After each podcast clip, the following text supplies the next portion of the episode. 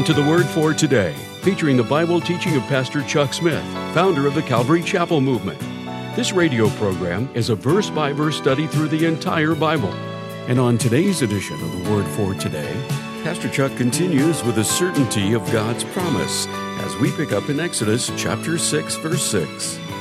And now, with today's message, here's Pastor Chuck.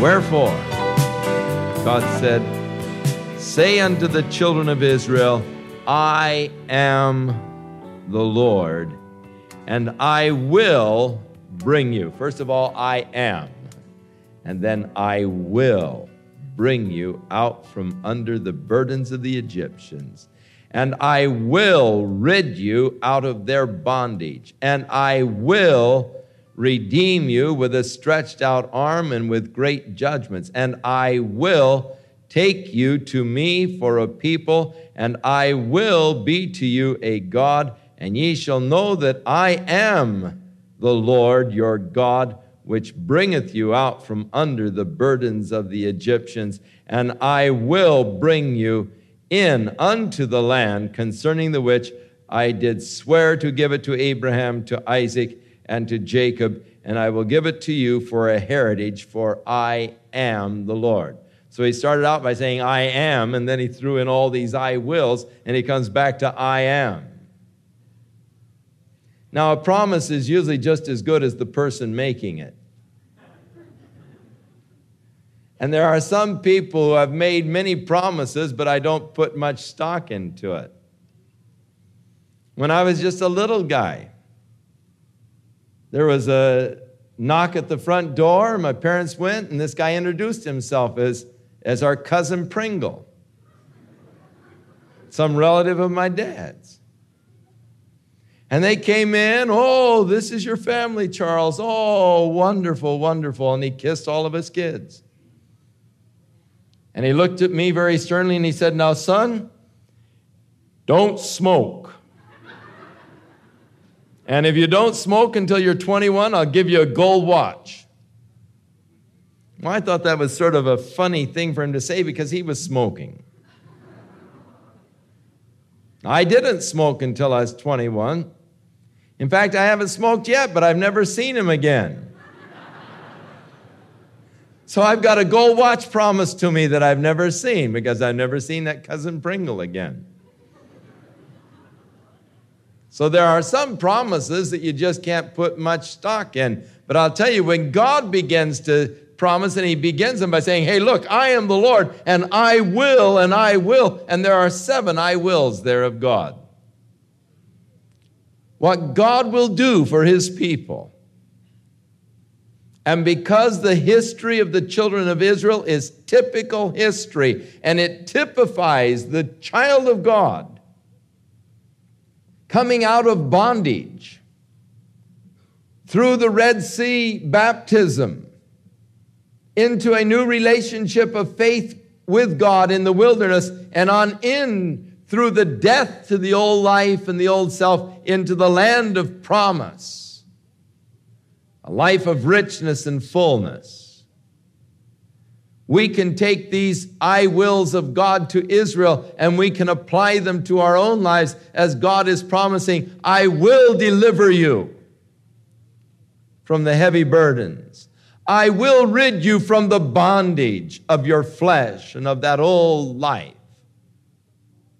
And I will redeem you and take you for a people. And I will be to you a God. And I will bring you into the fullness of that which I have promised. So Moses spoke to the children of Israel these words of the Lord. But they hearkened not unto Moses for anguish of spirit and for the cruel bondage. They at this point were so discouraged because of the things the Egyptians were laying upon them, even when Moses came with these glorious promises and declarations of God, the people just couldn't believe it. And the Lord spake unto Moses, saying, Go in and speak unto Pharaoh, the king of Egypt, that he let the children of Israel go out of his land. And Moses spake before the Lord, saying, Behold, the children of Israel haven't listened to me. How then will Pharaoh hear, who am of uncircumcised lips? Moses Hey, God, now look, you told me to tell the children of Israel. I told them they didn't listen to me. Now you're telling me to tell Pharaoh, if they didn't listen to me, what do you think the Pharaoh is going to do? He's not going to listen to me. So Moses is still dragging his heels at the call of God, at the commission of God upon his life.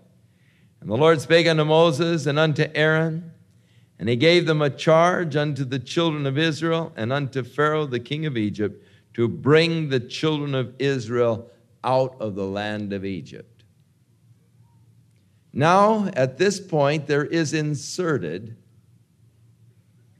a little genealogy of the first three sons of Jacob. And with Reuben and Simeon, his first two sons, it lists just the names of the sons of Reuben and Simeon as they are in Genesis.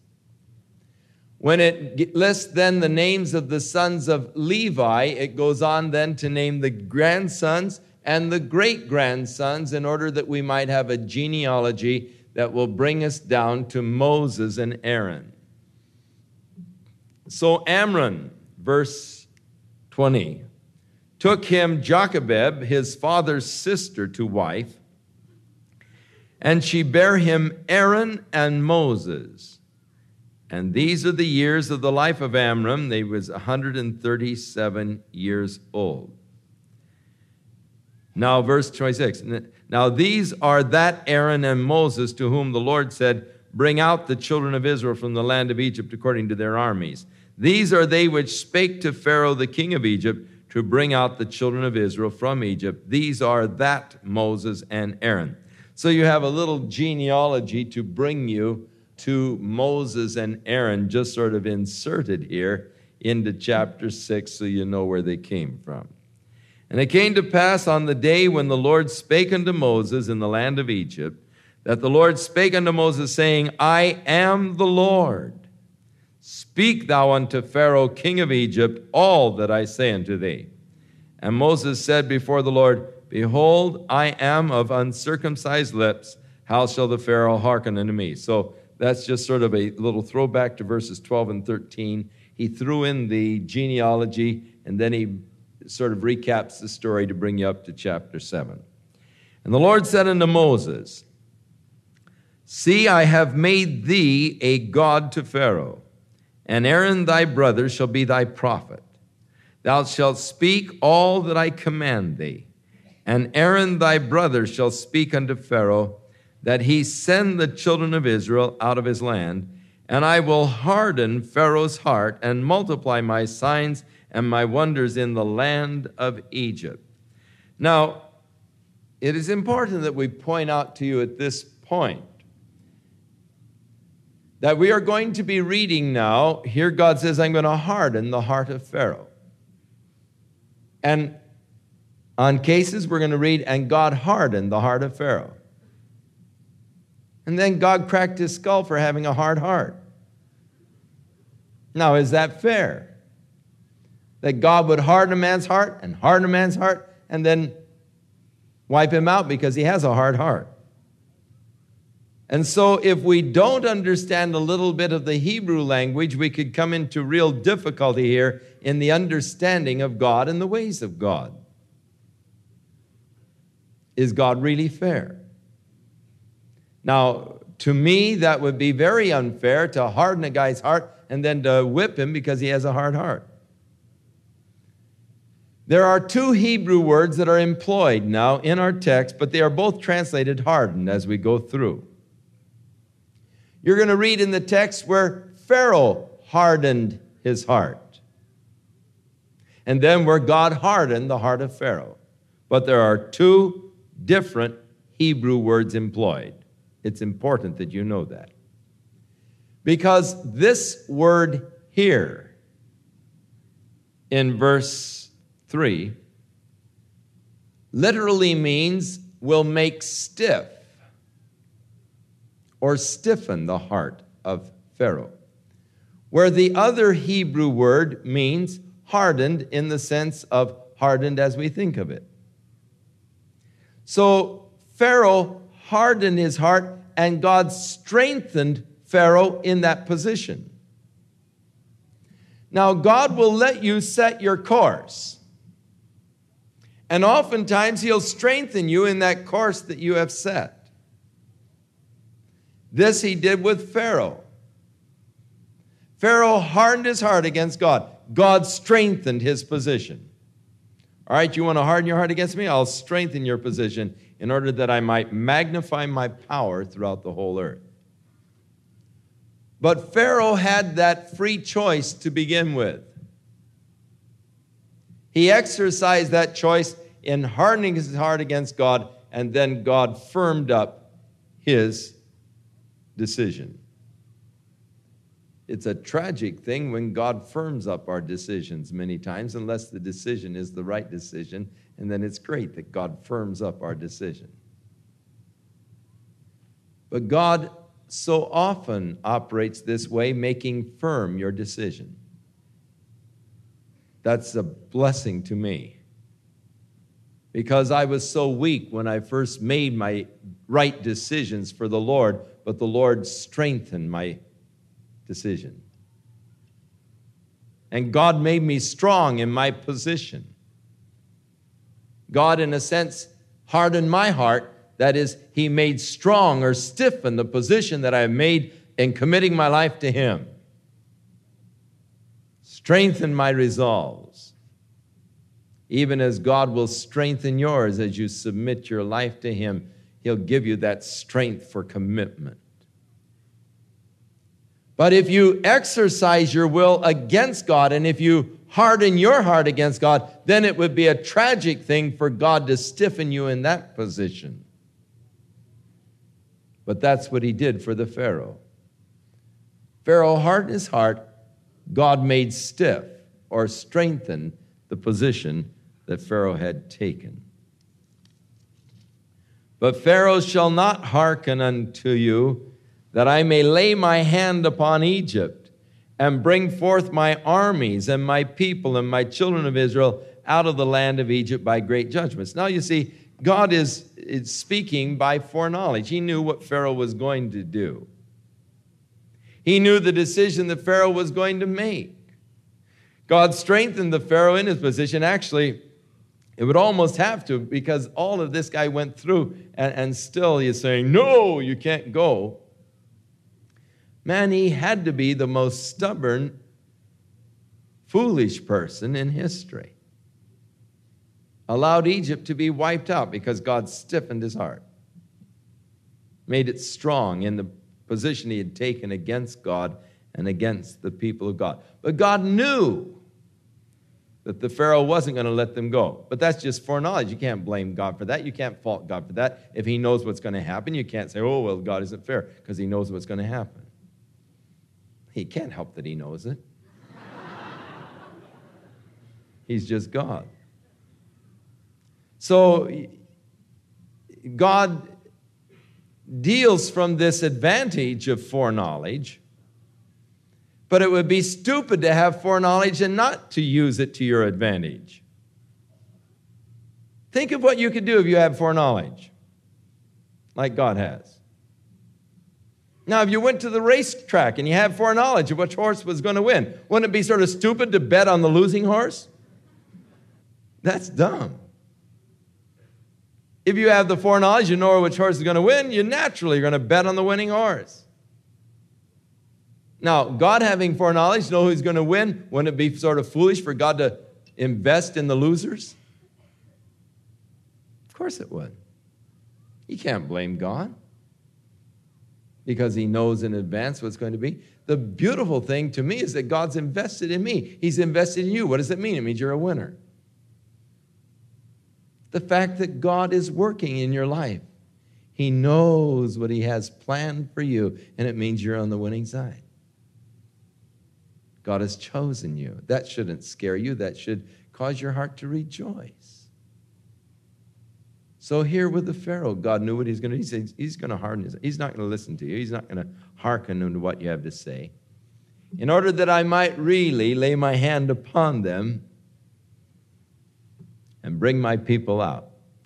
And the Egyptians shall know, and this is the purpose, in order that the Egyptians, and later on that all the world may know, but that the Egyptians may know that I am the Lord when I stretch forth my hand upon Egypt and bring out the children of Israel from among you. And Moses and Aaron did as the Lord commanded them, and so they did. And Moses was 80 years old, and Aaron was 83 years old. So Moses was the kid brother. When they spake unto Pharaoh, and the Lord spake unto Moses and unto Aaron, saying, When Pharaoh shall speak unto you, saying, Show a miracle, for you then thou shalt say unto Aaron, Take thy rod and cast it before Pharaoh, and it will become a serpent. So when you stand in before Pharaoh and he says, Oh, then show me a miracle, just have Aaron throw the rod down and it'll become a serpent. So Moses and Aaron went in unto Pharaoh, and they did so as the Lord had commanded. And Aaron cast his rod before Pharaoh and his servants, and it became a serpent. Then Pharaoh also called the wise men and the sorcerers now, the magicians of Egypt, they also did like manner with their enchantments, for they cast down every man his rod, and they became serpents. But God got the best of it, for Aaron's rod swallowed up the other rods. And he hardened Pharaoh's heart that he hearkened not unto them as the Lord had said. Now, it is interesting to me that the magicians of Pharaoh were able to duplicate the feat of Aaron and Moses. There are powers of darkness that are able to counterfeit the work of God. Satan is a great counterfeiter. And just because a particular situation has sort of an aura of miraculous, I can't understand it, does not ensure that that is actually a legitimate work of God. Satan is able to counterfeit much of God's work and often does counterfeit much of God's work. One of the things that is to mark the Antichrist is the tremendous ability that he'll have to work miracles and signs and wonders in the eyes of the people. He'll be able to do miraculous feats. Now, we are told concerning Satan that he is able to transform himself into an angel of light in order to deceive. And he is able to counterfeit the work of God in order to deceive people. Now, because Satan is able to counterfeit the work of God, should we then just say, Well, I want nothing to do with miracles because Satan can counterfeit miracles? Notice that a counterfeit never disproves the genuine, but only the opposite. You cannot have a counterfeit unless there is a genuine. It's got to be a counterfeit of something. It's a counterfeit of the genuine article. And the counterfeit then never disproves the genuine, only affirms the genuine to exist. And so if people tell you, well, there are counterfeit gifts, yes, that is no doubt true, but that doesn't disprove the genuine gifts of God. It only affirms the genuine gifts of God.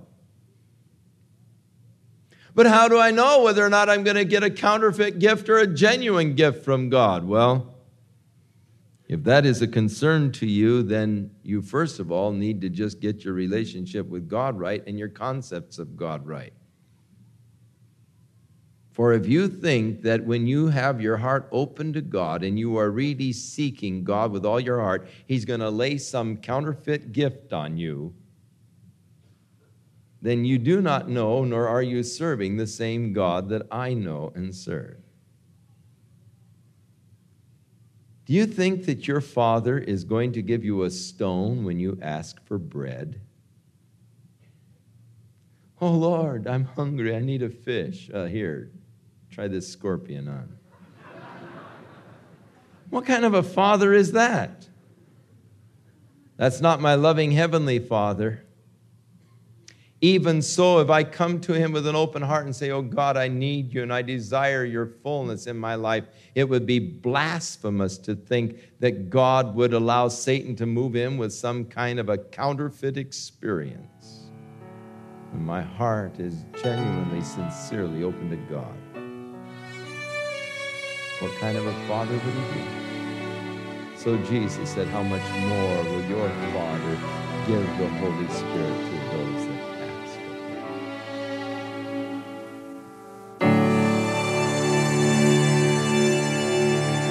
We'll return with more of our verse by verse Bible study in the book of Exodus on our next broadcast as Pastor Chuck continues to teach through the Bible, and we do hope you'll make plans to join us. But right now, if you'd like to order a copy of today's message, simply order Exodus 6 through 7 when visiting thewordfortoday.org. And while you're there, be sure to browse the many additional biblical resources by Pastor Chuck. You can also subscribe to the Word for Today podcast or sign up for our email subscription. Once again, that's thewordfortoday.org. For those of you wishing to call, our toll free number is 1 800 272 WORD, and our office hours are Monday through Friday, 8 a.m. to 5 p.m. Pacific Time. Again, that's 1 800 272 9673. If you prefer to write, our mailing address is The Word for Today, P.O. Box 8000, Costa Mesa, California 92628. And now, on behalf of the Word for Today, we'd like to thank all of you who share in supporting this ministry with your prayers and financial support. And be sure to join us again next time as Pastor Chuck continues his verse by verse study through the Bible. That's right here on the next edition of The Word for Today. And now, once again, here's Pastor Chuck.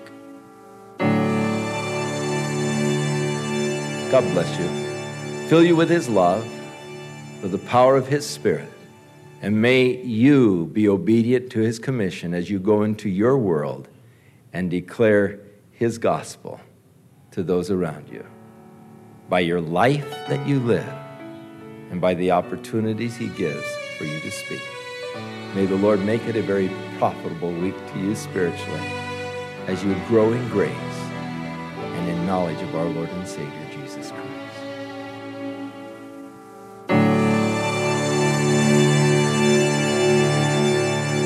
This program has been sponsored by Calvary Chapel of Costa Mesa, California. Through the course of the years, you, our radio listeners, have provided us with valuable feedback as to what has impacted you the most, or what has moved you spiritually in your walk with God. So it's with great pleasure that the Word for Today is pleased to offer you a collection of all time favorites entitled Pastor Chuck Smith's Most Requested Bible Studies. These messages were selected from thousands of studies that were recorded live at Calvary Chapel of Costa Mesa over the past 40 years. They represent the very best Bible studies by Pastor Chuck Smith. Every message is dynamic and filled with rich insights as Pastor Chuck expounds upon relevant issues on a variety of topics related to the Christian faith. This series will strengthen and inspire you to diligently study the Word of God and apply it to your life. You can order a copy of Pastor Chuck's most requested Bible studies available on MP3 by calling the Word for Today at 1 800 272 9673 or visit us online at thewordfortoday.org.